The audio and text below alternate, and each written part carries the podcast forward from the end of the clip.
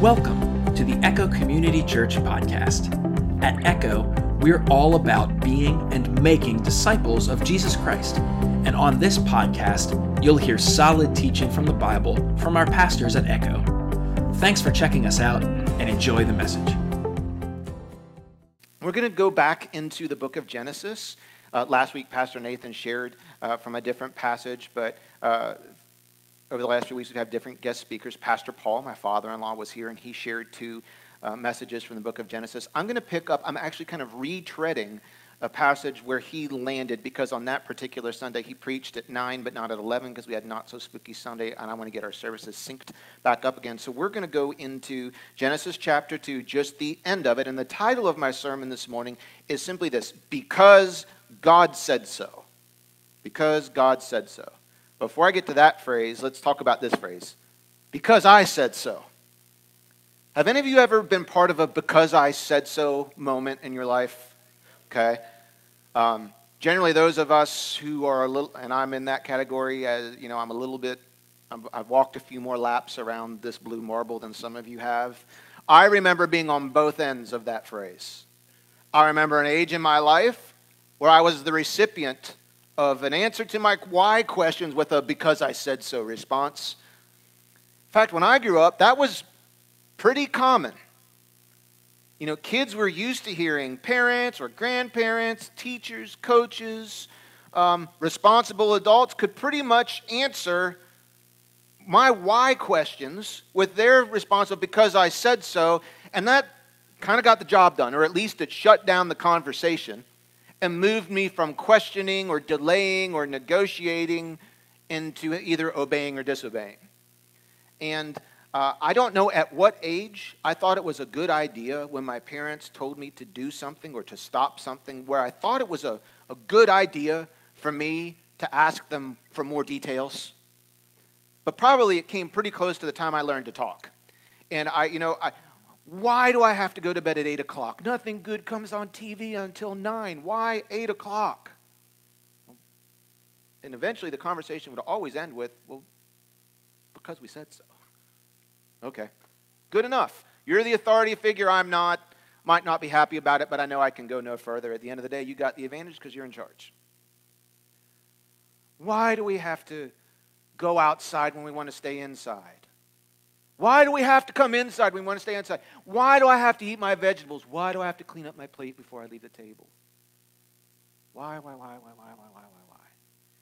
I didn't ask those questions when they were asking me to do something I wanted to do, or that I agreed with, or that I thought was a good idea. I never said, Why do we have to go to the swimming pool today? Why do I have to give you a list of things I'd like for Christmas? You know, I was uh, absolutely, I got you. It was the other things.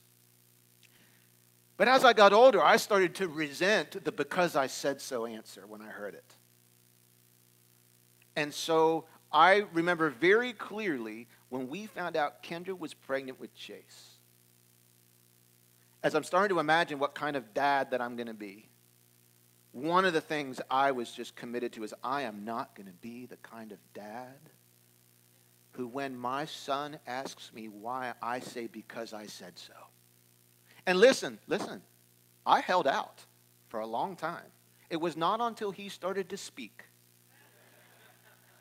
that I found myself in moments of frustration saying, Because I said so. But I tried, I really did. I tried a lot of times, and I still try to this day. When, they, when I give an instruction, it's time for showers. Why do I have to get a shower? Because you stink. But dad, I don't stink. And I'm like, okay, do we really need to like assess this? And what would that require? Why do I have to eat a vegetable with my meals? Well, because, son, it provides for you vital nutrients and things that you need to be healthy and strong. Can't I just get it from one of those Flintstone multivitamins? Okay, that's a reasonable request. What do I do?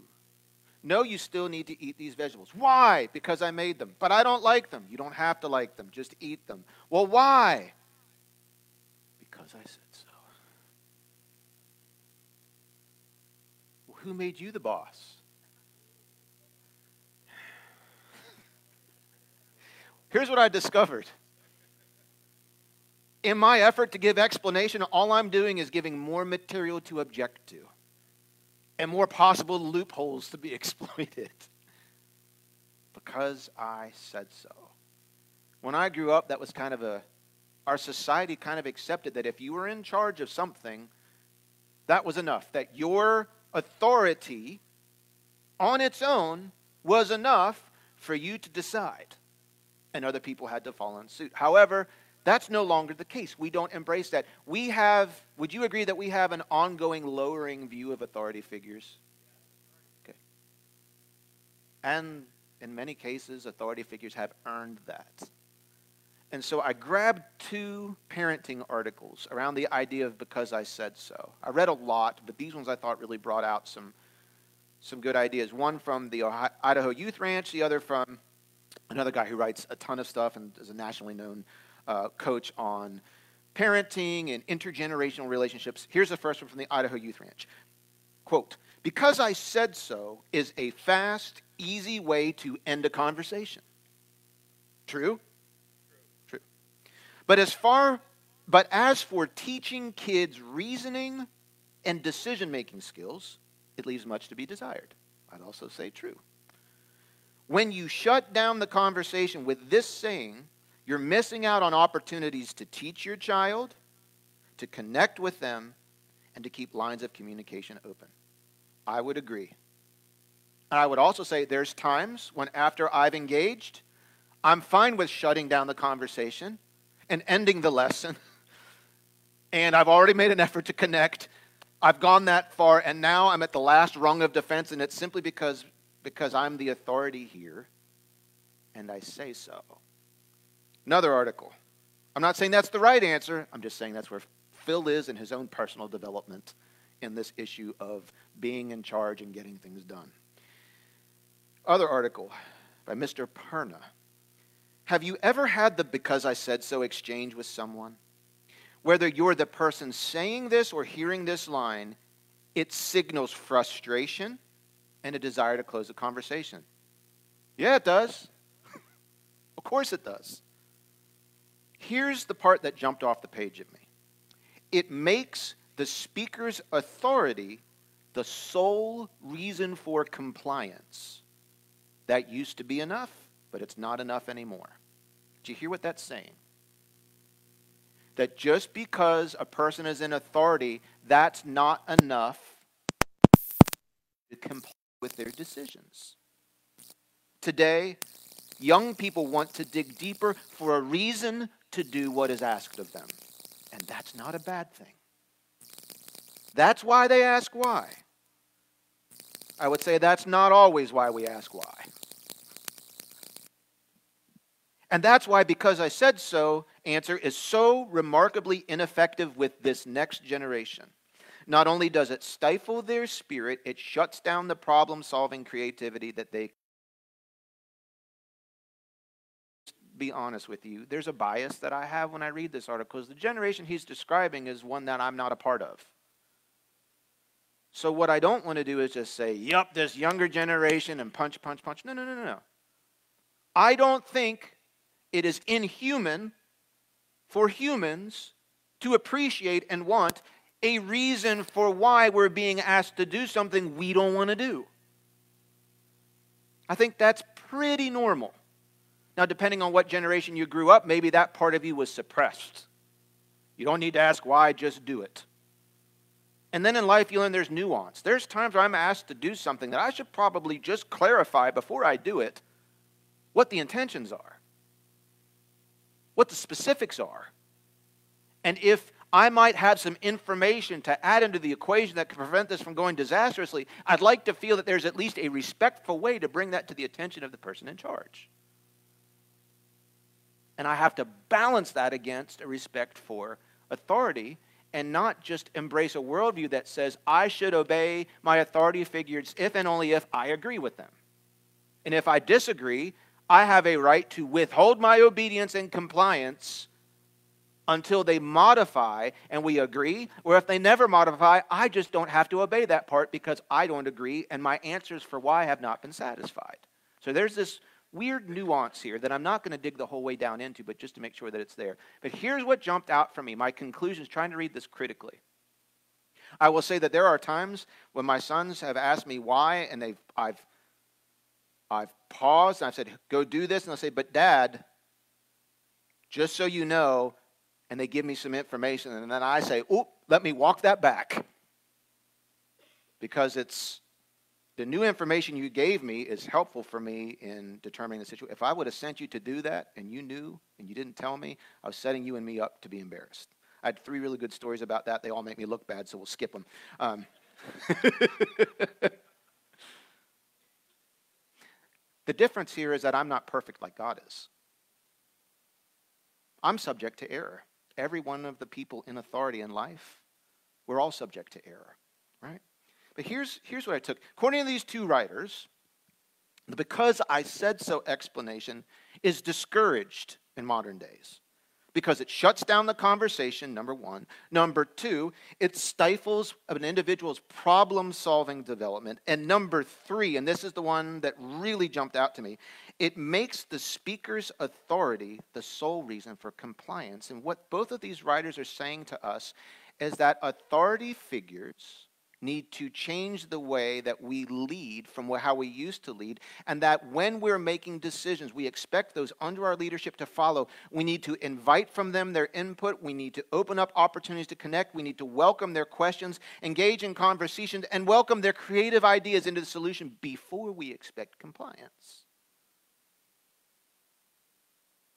And what I would say is there's wisdom in that sometimes. Sometimes.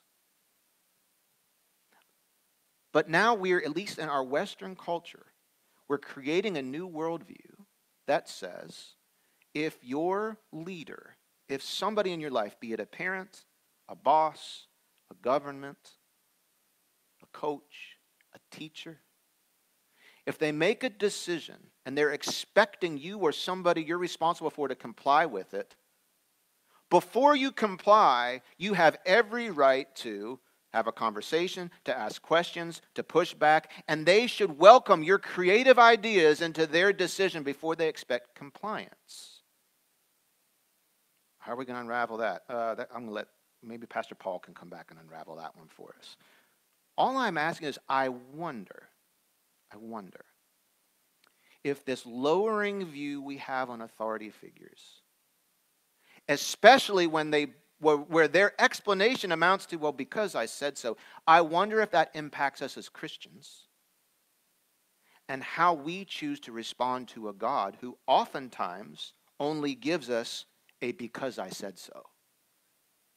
I wonder. I wonder if that shows up when we, in our own hearts, are trying to land on righteous and holy living I wonder if our own hearts we dismiss things that God says that either A, evoke strong feelings in our heart to the contrary, or B, we don't understand, or C, doesn't fit into our idea of who God is and what he should be doing, and we choose to withhold obedience or affection or closeness with him, or worse, we, come, we go get another idea that's more aligned with our heart and we grab onto that before we're willing to, didn't we just sing it? I surrender to your design. Didn't we just sing that? And in singing that, we're admitting there's a battle in my heart over the design, over permission to design my life. And it admits that God has a design for us. And you and I have designs for ourselves. And where those ideas overlap, there's no tension. It's where they do this. And so it's into that that we find this beautiful, mysterious, generous, shocking statement that God makes in Genesis chapter 2. He does something that modern day owners are hesitant to do. I, uh, I was uh, reading one of my very favorite, very godly uh, news sites, ESPN.com, earlier this week. I'm joking, I'm joking. Some of you don't get sarcasm. I'm being sarcastic. And I copied and pasted because I was reading this on uh, earlier, earlier last week. I was reading on like Tuesday, Monday. when I'm getting ready. To, and I'm like, wow, this intersects really interestingly with what I feel like I'm supposed to draw out from Genesis 2. Uh, let me read. Uh, I'll just read it exactly. I copied and pasted it. The Las Vegas Raiders fired head coach Josh McDaniels and general manager Dave Ziegler, the team announced late Tuesday night.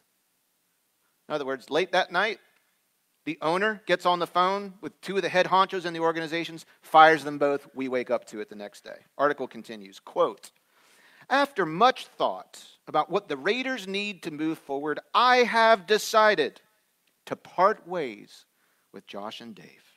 Owner Mark Davis said in a statement, I want to thank them both for their hard work and wish them and their families nothing what but the best. My favorite part of the article is the next two sentences.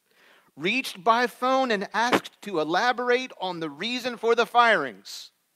Davis told ESPN, quote, no comment at this time. So here what you have is a billionaire firing millionaires, and we don't really feel sorry for any of them, right? Now, let me give you another piece of the story that might help you before I ask you some questions. Owners, part of the union agreements in the NFL, uh, owners are contractually obligated to unconditionally guarantee the salaries of their coaches. You know what that means? When they get fired, if they signed a seven year contract and they get fired after year one, you know what? They get paid for the next six years. Wouldn't you like that contract? Like, come on, man, sign the sign me up for a 20 year deal, fire me tomorrow, and pay me for 20 years. I will not, you don't have to feel bad for me at all. So I just want you to you know, ingrain that in your mind. The owner knew that if he fires these guys, he still has to pay them. In fact, this is the second time this owner has fired a head coach in the last two years that he still has to pay their contract. He had to fire Jon Gruden. He, has, he now has $85 million in salary that is due for two employees that will never work for him again. Wouldn't you like those problems? So, why do I read all that? The owner of the Raiders football team fired the team's head coach and the general manager. When asked to provide a reason why he did it, he responded, No comment at this time. Here's my questions Did the owner have the right as an owner to fire those two employees? Yes, because he's the owner. Need to make a statement here. Okay? This owner does not own people. The idea that a human being owns another human being as their property is an abomination to God. We were created with equality in mind. And anytime a human being thinks they own somebody else and therefore they can do with them as they want because they own them is absolutely a violation of God's image in us, and that's reprehensible. So please understand, don't grab this and say, Well, I'm a husband and I own my wife. And no, you don't. I own my children. You don't. We're owned, we're not owners. Are you with me so far? If I busted your theology, I make no apologies. You don't own anybody. You're owned. You're owned. You can make a meme out of that if you want. My face does not belong on a meme. I had a buddy, just quick levity, had nothing to do with the sermon. I'm admitting that before I say it. I have a buddy of mine um, that I just recently reconnected with, and he uses this app called Marco Polo. Some of you know what it is last thing I need in my life is another thing to have to manage. And so he's like, listen, we can catch up. We'll do Marco Polo messages back and forth. And so he had sent one to me. It was three weeks before I responded. And basically, it amounts to me talking to camera and then sending that message to him. And he can open it up anytime he wants and read my little. Problem is, I don't like to see my face on a camera. And when I go through different scenes in life, I'm like, the last thing I need right now is to see my ugly mug talking into a camera. So I send it to him, and I'm just like, I'm sorry I haven't sent this in a while. Sometimes I just don't want to see my face on camera. I send it to him. And he's very dry and very cynical. And he sends back, he's like, uh, he gives me his whole message, and the end of it, he says, you know, and you know what? I wanted to tell you, you know what? You're right. You, you are absolutely right. He's like, you just don't have a very handsome face to have to look at on this. It's like, I love you in my life. Thank you so much for saying that. Back to Las Vegas Raiders and firing people. Uh, the, so we agree that the owner can fire whoever, he can fire these two employees. He has the right because he's the owner. On what basis did he have the right to fire them? He, I heard it. He's the owner, the governor, pick whatever word. He has the right to do it. Next question Is he obligated to provide you and me an explanation as to why? No. Why? He's the owner. We don't rule over him. And why not? Because he's the owner, and as such, he can do as he pleases with as he pleases without obligation to explain or defend his actions. Now, I do say that with a caveat when it comes to humans. We have laws in place because people are corrupt. And we want to make sure that we do everything that we can to make sure there's no human being on the earth that has total control to do whatever they want without some boundaries because we say absolute power corrupts absolutely. Throughout the Bible, God reveals himself to us, among other things, as the owner. The earth belongs to the Lord and everything in it. Second, First Corinthians Chronicles 29 11, he reveals himself to us. He is the owner. So he owns the earth. He owns everything in it. We as humans are twice his. He owns us twice. Once because he created us, second because he bought us back by redeeming us. Isn't that crazy? He owns you twice. He made you and then he bought you. He owns us twice. We belong to Him. He is the owner, He is the creator, He's the designer, He's the definer. The Bible reveals that God is also sovereign, which means He's ruled by no one. He defends Himself to no one. He has no committee he has to run things through, and He's subject to no one. He can do as he pleases and say what he pleases. This is what the Bible tells us. Are you at least with me so far? Okay? It's the beautiful thing about God. And yet, even though he can do what he wants, how he wants, without ever having to explain, defend, justify, he is under no obligation, and yet, hidden in the plain sight of Genesis chapter 2 God reveals something remarkable to us about his character. Genesis 2 is an origin story. Two things the origin story of women, the origin story of marriage.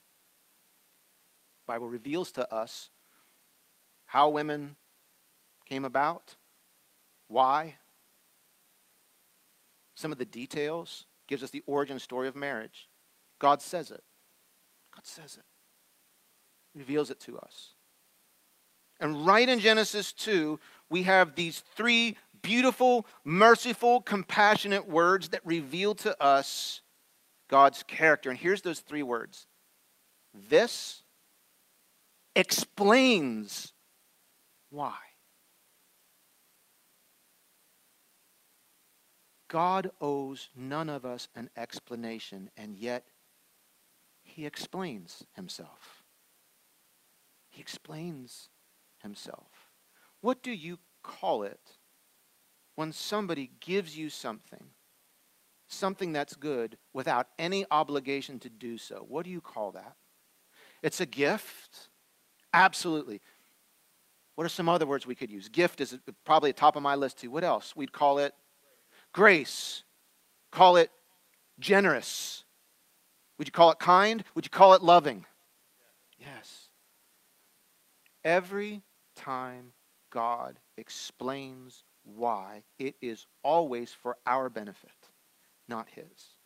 It is never out of obligation. We never put God in the, in, the, in, the, in the seat of the defendant and we're the judge and we say, unless or until you answer, I demand of you to tell me why you say this, why you didn't say that, why you're doing this, why you're not doing that. I demand of you and I'm putting you on trial and until you answer my satisfaction, I withhold my compliance.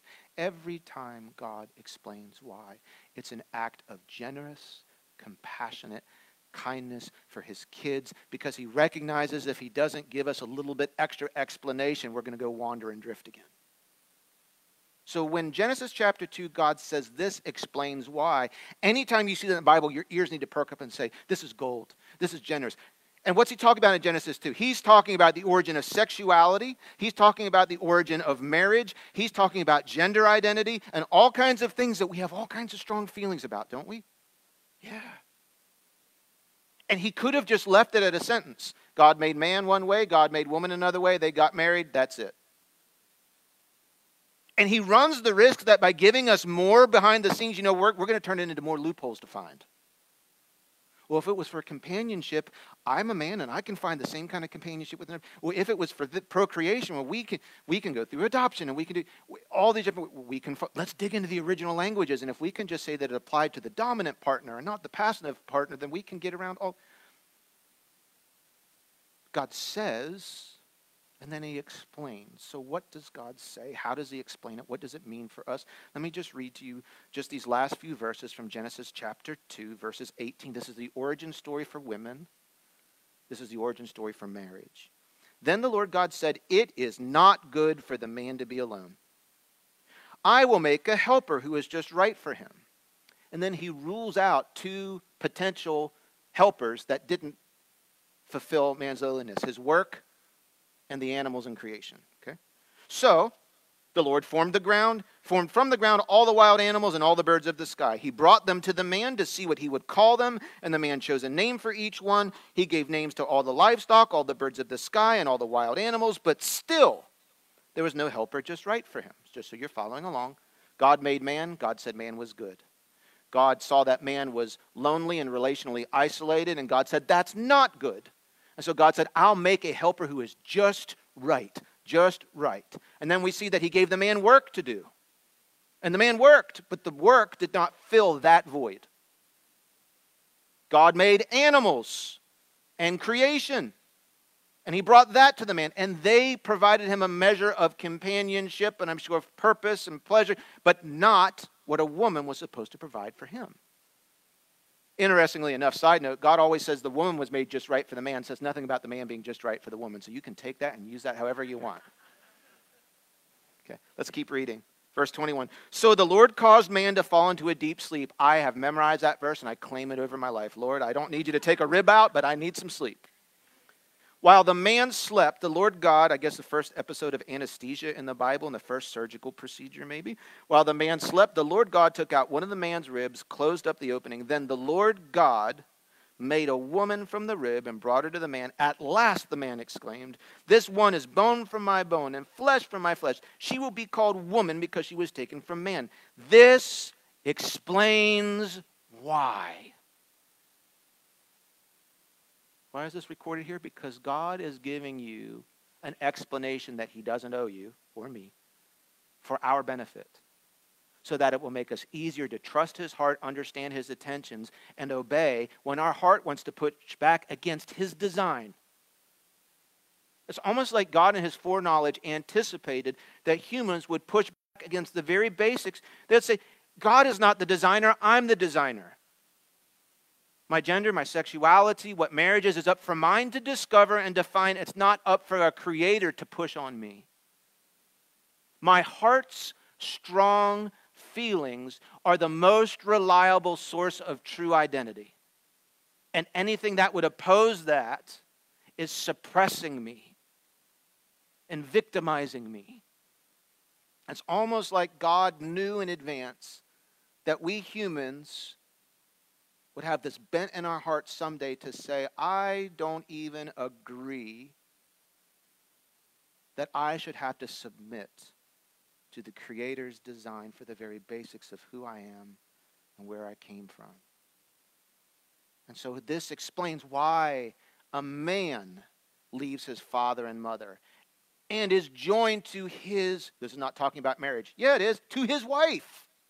That's marriage and the two are united into one. The New Testament believed that it was talking about marriage. That's why it's quoted so frequently. Now, the man and the wife are both naked and they felt no shame. What are we going to do with 25, verse 25? My father in law talked about that in uncomfortable detail two weeks ago. You can go back and listen to it. Nothing like sitting in the front, listening to your father in law talk about that.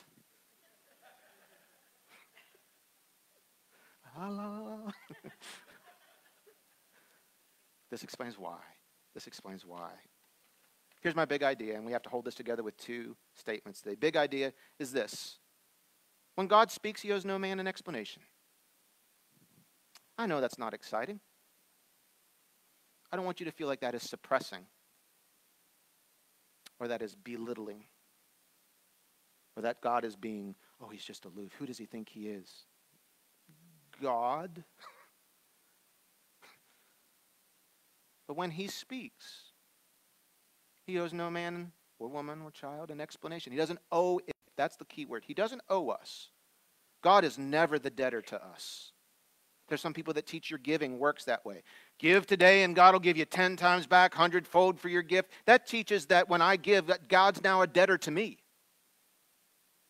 Uh uh-uh. uh. Uh uh. No, no. Just, okay, there's like three of you that got. That's good. That's good. no, God doesn't owe, God is not a debtor to any man or woman.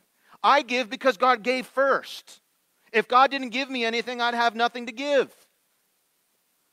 Well, doesn't the Bible teach that God will bless us? Yes, it does. But I don't give so that God owes me. It's not an invoice. God, I'm going to give, you know, I'm going to give my tithe, and now you're obligated to give me a hundred times. No, no, no. When God speaks, He doesn't owe us an explanation. But the other statement that we'll talk in a moment, here's what you have to hold. But many times, God, even though He doesn't owe us one, He gives us one. Not always. He can and He does withhold explanations from us at times.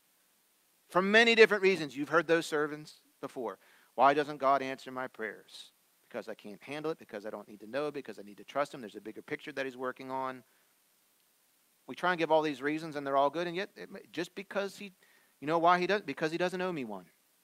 You will, at some point in your life, have your faith tested, and you will find out do I need a God does my salvation and my relationship with God depend upon Him supplying for me a satisfying answer for all my questions? You'll be tested.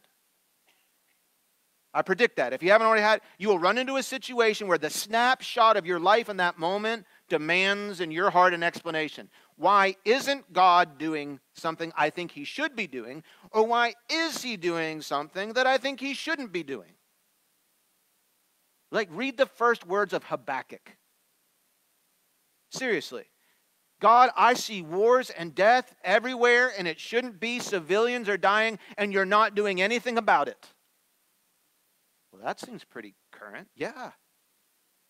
Absolutely. He asks, and you know what God answers him? Nothing. Doesn't answer him. He sits in the tension of it.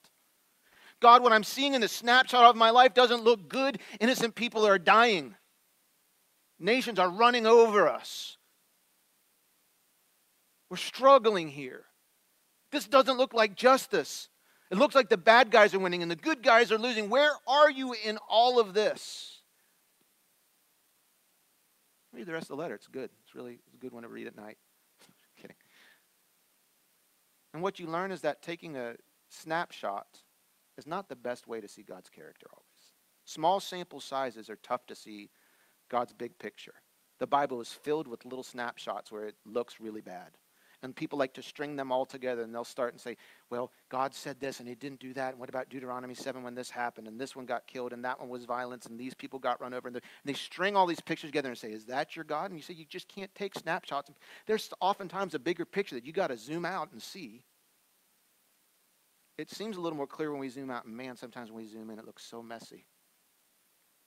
The only relief I have is that God doesn't expect me to sort it all out. He's the judge. And I'm not. But when he speaks, he owes no man an explanation. But what you have to hold in tension with that is that, but sometimes, even though he doesn't owe us one, he gives us one. Okay? Um, every time he does, it's merciful. So here's a question Is it sinful then for me to ask God for an explanation? If we're saying that because God said so is enough, His word is enough. And if I were a good enough speaker, I could get everybody worked up. Isn't God's word enough? And isn't, you know, what were the songs I learned in children's church when I was little? There's one, uh, this great theological masterpiece, the B I B L E. Yes, that's the book for me. I stand alone on the word of God, the B I B L E. And like, I know this will shock you in our children's church, at times we actually put our Bibles on the floor and literally stood on them. I know, right? I, I, I, listen, I'm going to get more offensive in a few minutes, so you you have to hold hold your shocking for a little bit.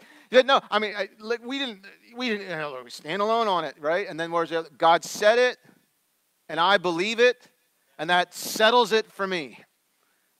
And now we hear those songs. Oh, we sang a whole bunch of other songs. I don't know if they were theologically correct. We, uh, I'm in the Lord's army. And we talked about, I may never, as though these are aspiration. I may never march in the infantry, ride in the. I guess we had cavalry when I grew up. Maybe I really was around a long time ago. Ride in the cavalry, shoot the artillery. I may never fly over the enemy, but I am in the Lord's army. Yes, I mean, we talked about being soldiers in the army, and now we're like, oh my goodness. Right? It's changed. It's changed. Right? But man, I my a lot of those songs embedded in. If God says it, then I can believe it, and that should settle it. So when I say God's word is enough, and we say, yeah, but what is it really enough for? It's enough to establish the truth. If you have more than one child, establishing the truth is nearly impossible. You'll hear the sounds from the other room and you'll try and conduct a quick trial, and you have testimony that's not corroborating. Well, he started, he started, he started, he started.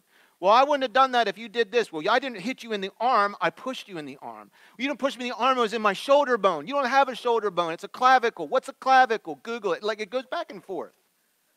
And you're trying to find the truth.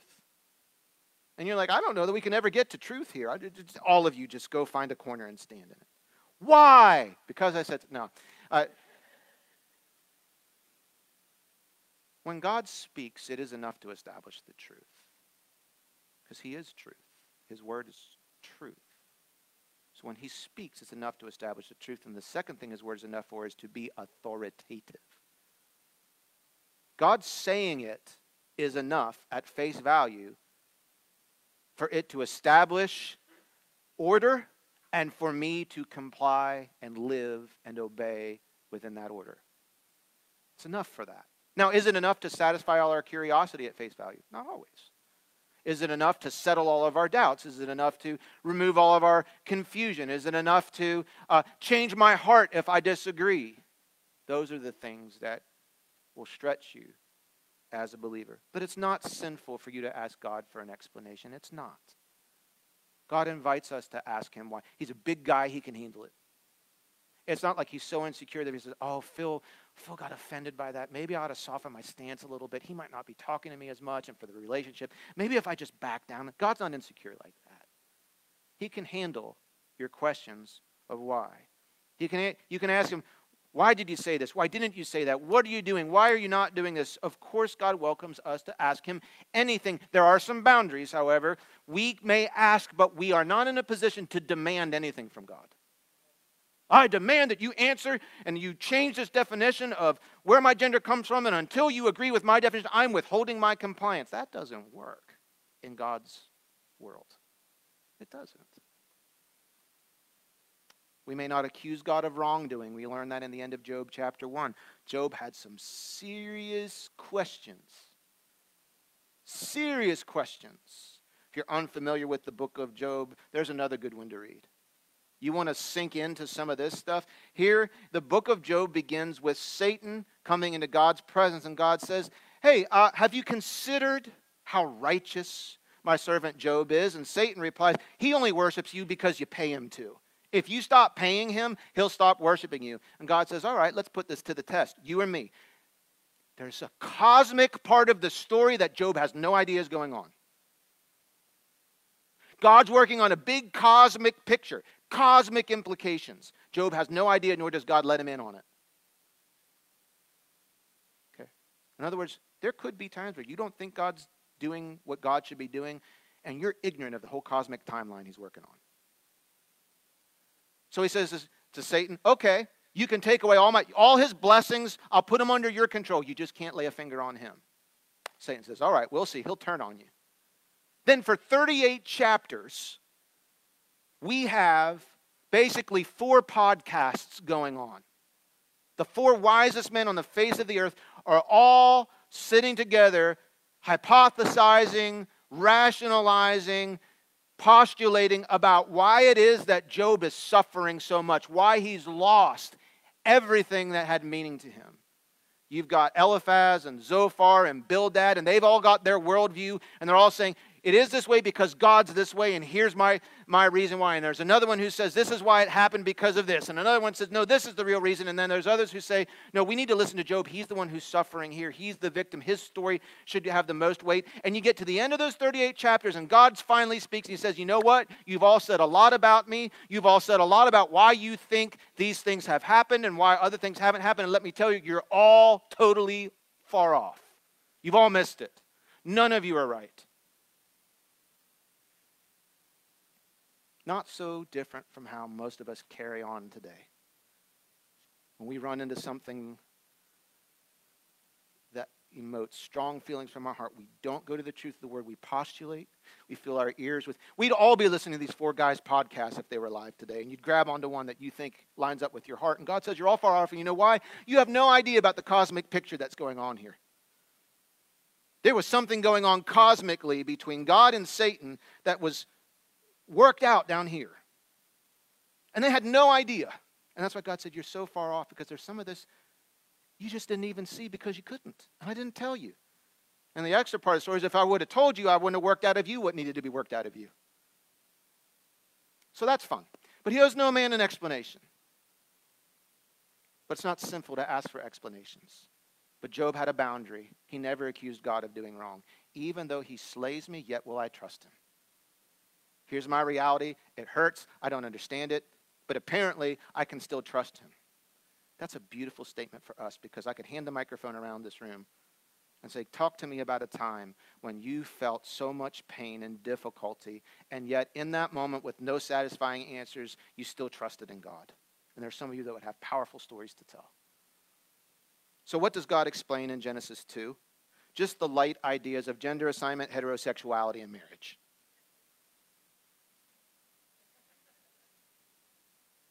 Right? Is that what he explains? Yeah, he does. He doesn't give you four and a half pages, he gives a couple sentences. In these closing paragraphs, Moses answers for us the questions of where did the woman come from? The answer the Lord God made her. How was the woman made? He answers that. God caused Adam to fall into a deep sleep, removed one of his ribs, and made woman from the rib. Well, now, how exactly did he did he speak it? Did he use modeling clay? Did he ha- This is what we've got. Imagine all you want. This is what we got. And guess what? It's enough. Well, it doesn't satisfy all my curiosity. Fair enough. But it gives you enough to believe that it's true and that God did it. Okay? It also answers the question of where did marriage come from? It came from the imagination of God for what was just right for man. And what constitutes a marriage? One man, one woman become one life for one lifetime. Pastor, are you saying? I'm just telling you what the Bible says. This is not my opinion. This is not my research paper. This is not my strong heart's contention. This is just what the Bible says. At the end of these six verses, God emphasizes He's not just forcing this on us without an explanation. He says, I'm going to show you some of the blueprint for my design, though I'm not obligated to do so. I can create what I want to create for my pleasure. But I'm going to give you a little bit of background here. Here's His explanation The sovereign, omnipotent Creator God was pleased to make man in Genesis 1 26 and 27. And the man he created, God saw him and he was good. And the same God saw that man was alone. And in his loneliness, he was relationally, sexually, and missionally incomplete. These needs of the man could not be fulfilled in his work alone, in nature alone, or just in wildlife alone. And God said, this loneliness was not good. And so he made for man a helper to be his equal, who was, he says it twice, just right for him. Just right. Well, what did God, God what, what, what was God going for? A just rightness. Just right. And the just rightness was baked into God's creative design in women. She was just right because she was similar to man in humanity, but different from him relationally, emotionally, and anatomically. Again, my father in law hit that in great detail. You can go listen to that. These differences made her just right for, for the man as his equal partner for relating, loving, caring, procreating, and leading.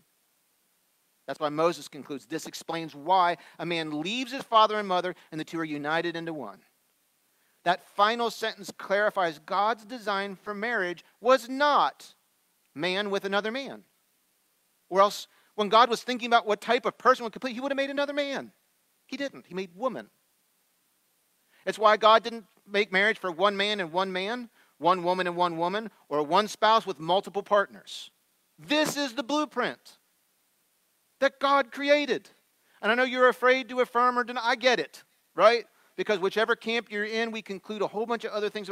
I'm just saying I align myself. Are you pro this or pro this? I'm pro God, I'm pro Bible. This is what the Bible says. It's what the Bible says, what the Bible teaches. If this is what God said, and if this is what God did, and it's the truth, and I believe it is, then this should be enough for us to accept as true and to embrace. But we have strong feelings otherwise. And because we're here, maybe I ought to say this. Um, this is really what this is, is it's talking about identity. And our gender, male or female, or any of the other um, any of the other identifiers that we've, you know, give terms to. Our sexuality, which I realize there's a long list of different ways that people can sexually identify now. What biblical marriage is. These were established by God because He's the creator. And if He designs it, He can define it. But I want you to see there is, it's really a question of identity. It's not a sense of what your heart feels, because I think at the end of the day, I want to base my identity on something that doesn't change as frequently as my heart's feelings. And we can have strong feelings, and those feelings can seem right to us. The Bible says there is a way that seems right to a man, but in the end, it ends in death. I realize that not everybody on this earth shares the same biblical foundation, or even others who come to different conclusions might say, well, if you go to this verse and you do the homework on this Greek word, it really could mean this and not that, which I put the notes in there. That's not even close to being true. It's actually, when you dig into it, it's more detailed the other way. Um, actually reinforces what, what Paul says. But the solution is not to just pound your fist and point in someone's face in anger. What it is is it's a break, it's a rejection of that there is there is someone else who has given me a durable identity. And how can you even begin to peel those layers away without a relationship with Jesus? My first question isn't, well, which, how do you identify as this, that, or the other? It's, what do you, what do you think about God? Do you know Jesus? Do you like Jesus? How do you know that you and Jesus? The solution is the same for all other rejection of God's design on our life is we need salvation through Jesus. We need that first. And we need that. How can someone even begin to settle, settle matters of their own identity in Christ apart from Christ? Do you hear me this morning? Do you hear me? Listen. That might not be your particular struggle, but there's other ones you have. And they're not ranked in God's eyes as one is more forgivable or more heinous than another. Okay? I'm trying, I'm on an ongoing journey to understand who I am in Christ. And there are times where my heart just grabs onto it and it says yes, and there's other times I'm like, oh, that, that's not me at all, and I don't like that one. I have a hard time letting go of stuff that people do to me. I'm not going to go in a long detail because the risk of it, I don't want you to think too low of me. But listen, that's I think I'm doing better, and every time I think I'm doing better, a bigger test comes.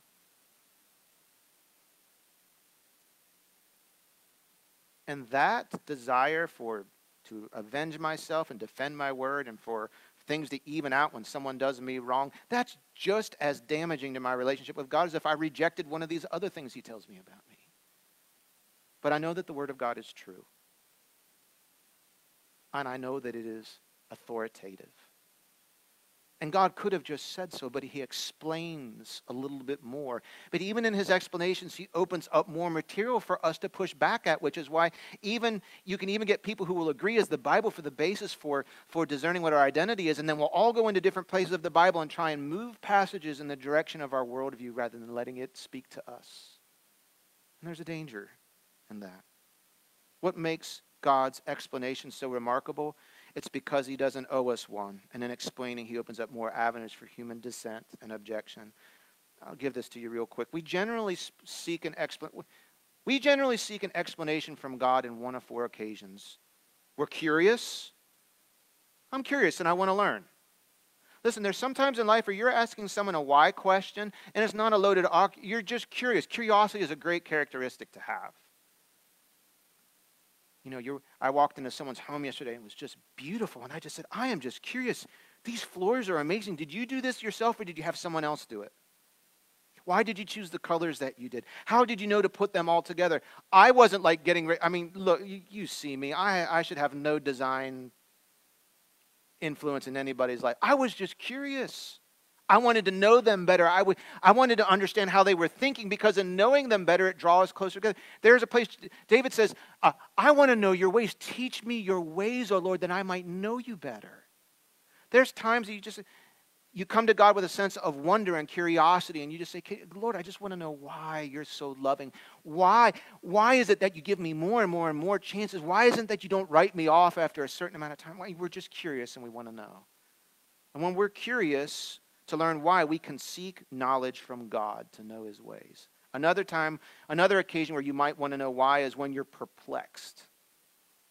I don't understand, but I want to understand, and I need clarity. Now, there's a, there's a clause in there. I don't understand, but I want to. That doesn't always go together, does it? Sometimes I don't understand, but I think I know what you're saying, and I'm going to conclude what you're saying. I don't want to know any different. I don't want clarity. I want to protest. I want to object. I want to push back. I don't understand, and I don't want an explanation why. Paul describes a situation of his own life, a condition. He says, We are perplexed, but not driven to despair when you're perplexed and you want to obey, but you need clarity, you can come to God for that. I don't know if you've been in situations, but I have before where I'm like, God, I want to obey you, but I don't know what obedience looks like in this moment right now. Can you help me understand what's blessable here? Have you ever been there? Someone does something to you and you're like, God, do I need to go to them or not go to them? Can I forgive them without having to have the conversation? What looks what are my blessable options here? We're perplexed. You can ask God why.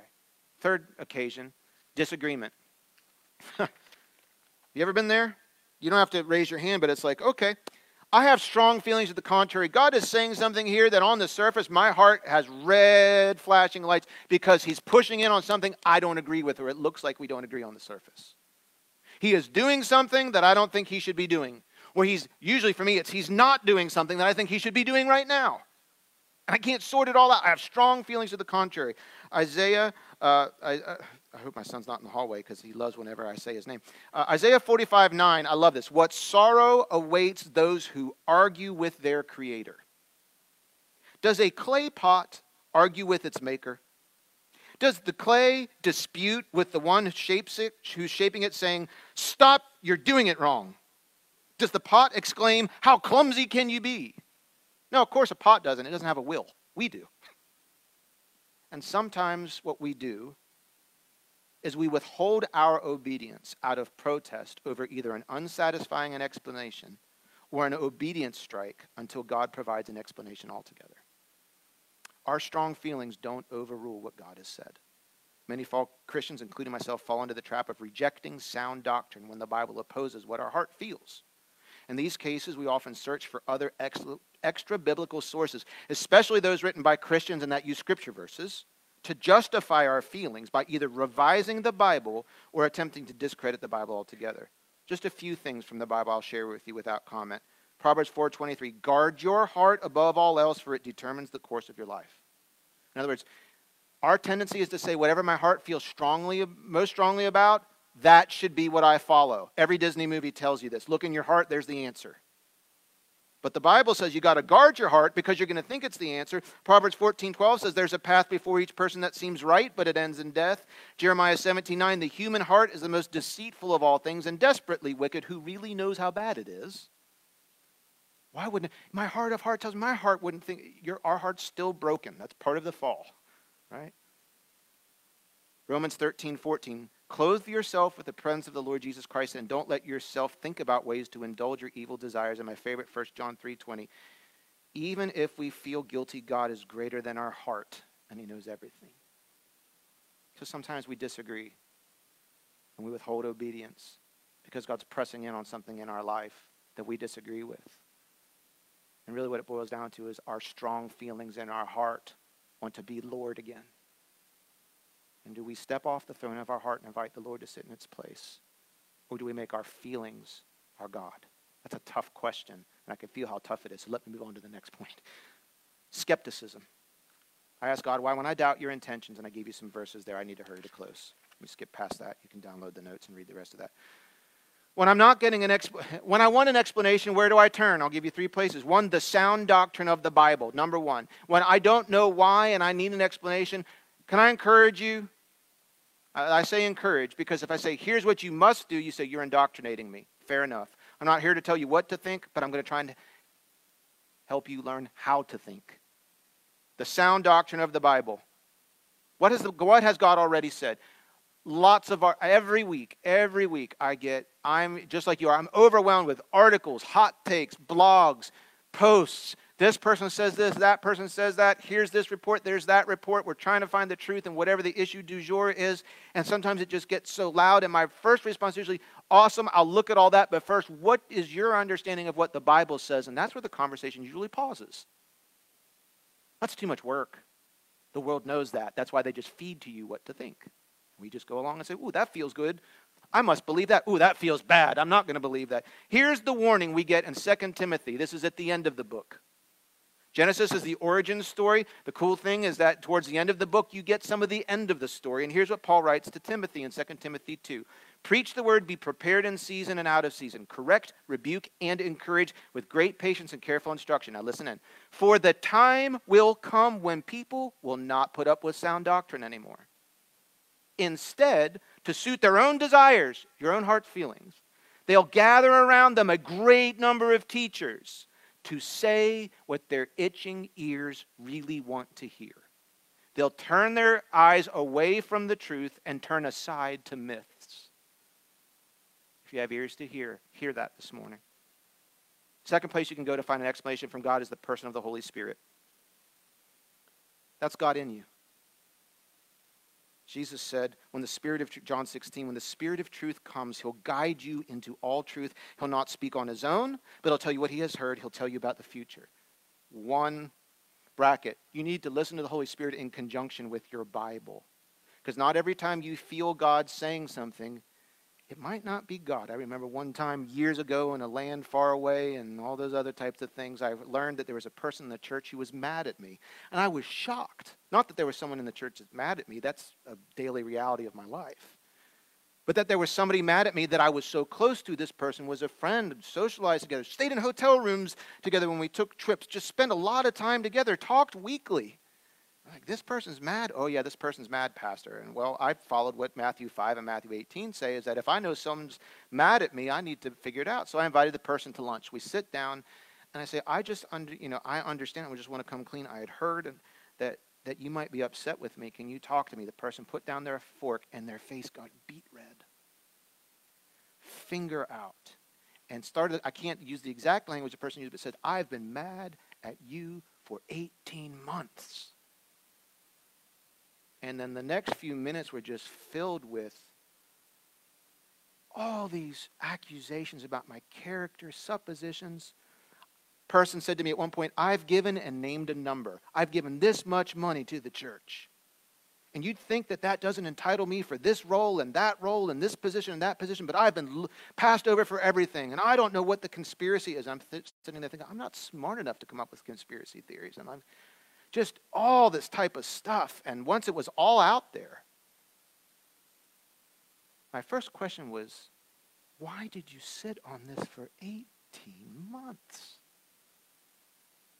Person's response The Holy Spirit said that I shouldn't come to you and bring this to you. And I said, Well, let me bring to your attention Matthew 18. What does Matthew 18 say? The exact way this conversation went. I said, it says, if you have an issue with another believer, leave your offering at the altar and go try and make peace, figure out the truth between you, and so that we can have peace. Why did you sit on that for 18 months? That's not what the Bible says, he says to me. Is that what Matthew 18 says? I said, Yes. And I said, I don't think that was the Holy Spirit contradicting the word. I figure we're already this far down the trail. I might as well just go on this. He says to me, Then I guess I disagree with Matthew 18.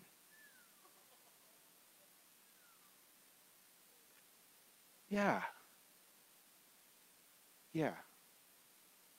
So, where do I go to find an explanation from God? The sound doctrine of the Bible, the person of the Holy Spirit, but in conjunction with the Bible. You can't trust your feelings to rewrite the Bible. Okay? Pastor, did that relationship mend? Nope. Nope. I hope it does at some point. But it's hard, it's hard to go down the trail with someone who just says, I pick and choose which parts of the Bible that I follow. And I'm saying that's the basis for everything that I do. Don't do it perfectly, but it's the basis. It's authoritative. I got to finish up. Wise counsel is the third one. Oh man, I didn't even touch on this. Well, let me just read it then. This deserves much more time than I'm going to give to it. Let me just read it. Let me help apply this. These issues where strong feelings come up in our heart and we need explanation, they're going to change cyclically since I've been pastor here, there's been a season where there, there's lots of seasons where there's outcry about biblical marriage and the definition of marriage and same-sex marriage, and then there issues of gender identity and, and issues of heterosexuality and homosexuality. There was issues over politics and leadership and voting and government. There was issues over race relations. Most currently, there's a big conflict in the Middle East with Israel and Palestine currently. Now, it's been going on for thousands of years, but we're watching a lot of this play out in front of us. And and it is part of our responsibility as pastors to help people not tell you what to think, but help you learn how to think. I also want to be wise. And I'm not a politician, but I realize what I say and what I don't say often gets us, puts me in categories. I just want to make sure I know what category you're putting me in. I'm in the pro God category. I'm in the pro Bible category. Okay. Beyond that, I don't know what your terms mean. I'm not really sure, so don't put me in any of them. All right. I'm pro God, pro Bible. Here's what the Bible said about Israel and Palestine. This is not exhaustive. This is not complete. Some of you have emails from me that you've read, and they're long because I believe in giving you as much explanation as I can, but also letting you know what I am and I'm not saying as best as I can. This is why I got off social media. I'm terrible about giving you one sentence and accurately representing all that I think, so I got off of there. But here's a few things that I wrote, and it's in your study guide. Just, it just builds on these things. All land everywhere is God's land because he owns it. God gave a specific piece of land to Abraham and his descendants. Genesis 12, 1 through 3, Genesis 13, 14 through 17, and 15, 1 through 7. He promised this land in something unusual. This is one of the very few unconditional covenants in the Bible. Genesis 17, 7 and 8, Psalms 89, 30 through 37. What does that mean? This, pro- this land promise is an everlasting covenant that he fulfills both ends of the covenant. It's not conditional. And so that means that even though they didn't have land for a while, then they had it, and then they lost it, and then got it back, then lost it, and then got it back. That doesn't mean that when they get it back, whether it's 1948, it doesn't mean that the covenant ends at that point. In fact, there's a lot of unfulfilled prophecies left that we need to look at Israel for. Ezekiel 37 and 38 in Revelation talking about nations of the world rising up against Israel, which ushers in the return of Jesus. Well, they can't do that if Israel doesn't have the land. There is no land to come against, like the Bible says, if they've lost the land again. Okay. Um, he narrows the promise to Isaac and not Ishmael, but let me just say, he also blesses Ishmael, doesn't he? He says, You're going to get all these. Let me look at it today. God's blessed the people of Ishmael. He doesn't hate them, he loves them. And they have a lot of land and blessing because of that. Um, he promised it to Jacob, not Esau. Um, Israel's captivity didn't change their right to the land, Deuteronomy 30. The Bible also functions as a land deed in a certain extent because it gives us uh, archaeologically backed evidence to show that Israel the Israelites were in that land even before Muhammad was born. So, this idea that they weren't there, at least the Bible gives you a, a land deed to kind of follow. God does not revise unconditional covenants. Thank God. Because there is this idea that many have pushed that saying, well, the Israel that we see today has been replaced by the church because they've blown it. And so God's taken all the blessings promised to them and then given it to the church. What that means is that God can walk back his covenants when he feels like it based on our performance. I don't want that. Do you? Because which one of us has earned salvation? Not a one of us. Okay. Um, God doesn't revise his unconditional covenant even when Israel is unfaithful and their track record of failures is well documented. I'm not going to take all morning to go through all the times that Israel has failed, but they have. They are capable, just like we are. Jews, Christians, Greeks, whatever you whatever box you check, we're all broken, we're all fallen, we all can sin, and we do, and we have. God's covenant to Israel does not require him to call all of their actions as righteous. And supporting God's covenant to Israel doesn't mean that we as Christians say everything they do is righteous all the time, because it's not. It is not. Now, here's what I will say war is atrocious. And yet, one of the hardest parts of the Bible for me is like Ecclesiastes 3. Turn, turn, turn, turn. The beautiful song you all love. It says a time to kill and a time to heal, a time for war and a time for peace. And though I don't totally get it to my satisfaction, God has often advanced his cosmic timeline through wars and killing. Hey. Well, Pastor, what? I, hmm, all I can say is it kind of falls into this Job category. I don't get it. To my satisfaction, I don't get warm fuzzies. And I don't think God gets warm fuzzies over all of it, but there's a cosmic timeline that he's working on here that is advancing towards a stage. And it describes in the end of the book a time where Israel will have no more allies and that the world will wage war against them. And through most of my life, I've been like, well, there's just, you know, how would Israel ever lose allies? They'd have to do something really, really, that looks really, really bad for them to be abandoned. And I'm like, well, yeah. Because I don't know about you, when I see these First, you know, I'm seeing, you know, Jews dying with these attacks earlier in the month of October, and that ruin, you know, just grips my heart. I feel the same type of grief when I see Palestinian civilians die. Kids, parents. Every time there's been war in Scripture, here's the women die, civilians die, kids die, men die, all wars. Such is war, and I don't like it. I don't have to like it don't have to love war. But I love God. I trust him. And supporting God's covenant to Israel does not require me to say, to celebrate when I see anybody that Israel is fighting with have thousands of civilian casualties. Nor am I wise enough to look at every single rocket, every single attack, and say, this was righteous, that was evil. This was... I'm not that good. I just simply can't. So if you're expecting that of me, please release me of that. I am not ultimately the judge. God is. And I trust his track record. His track record, be it with Israel, be it with Arabs, be it with Americans, be, I trust his track record of being the righteous judge who can say, I can accomplish my will even though people are being disobedient. I can, I can accomplish my will and move this thing cosmically in a direction and at the same time hold people responsible for their actions. Well, Pastor, are you saying you're anti Israel? No. Are you saying pro Israel? I would say, what do you mean by that? I am pro God's covenant. He said they have a right to the land. They have a right to, the, it's my land. I'm choosing to give that to them. They have a right to defend their borders. Well, Pastor, what do you mean by defend their borders? I don't know. What's retaliation and what is, I don't know. I'm not the judge. But you know what's more important? The Bible says when you see these things happen, guard your heart. Get your life in order. Don't, you don't need to become a political expert. Get your heart in order. This means that the end is approaching rapidly. And that's what I do see here. So I grieve for all the civilian casualties Israeli, Palestinian, Arab. I don't want to leave anybody out. I don't know the nationalities of everybody. I grieve for all. The only peace will come when the Prince of Peace returns. Until then, it's very possible that this could get worse and accelerate and increase. It could, probably will.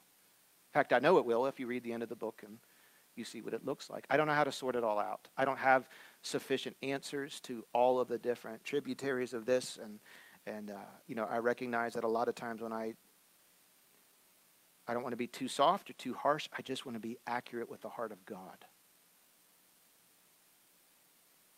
It should matter to us. So I'm not here to legislate on what you feel, but what I am encouraging you to do, especially in a time like this where our hearts can really get strong feelings, is don't forget about this. Don't forget about this. I do believe God's working on something cosmic. Then in the snapshot, I'm like, I'm looking at these pictures and like, where's righteousness in any of these pictures? Any of these stories? Any of this loss? Where's the righteousness? I feel like Habakkuk, like, God, where's the righteousness here? And he says, Well, if I don't answer your questions, you still trust in my goodness? Yeah. Is it possible there's something cosmic going on here that you don't understand? Oh, I guarantee you that there is. What does my word say? Pray for peace. I pray for Jerusalem. I pray for those who are dying. I pray for the, go- I pray for the gospel to somehow sweep through Palestine and Israel so that those people can know hope in Jesus. I pray that all the barriers that are going up into people's faith right now because of what they're seeing and trying to reconcile it with God are going to make it, in my eyes, almost more difficult for them to lead on a, on a God that, that loves and is kind when they're having to flee. Uh, people on all, everybody in that area is impacted. There's nobody that's not impacted. Everybody is. But I trust God to be the judge. Conclusion, here you go. Worship team, come, come quickly.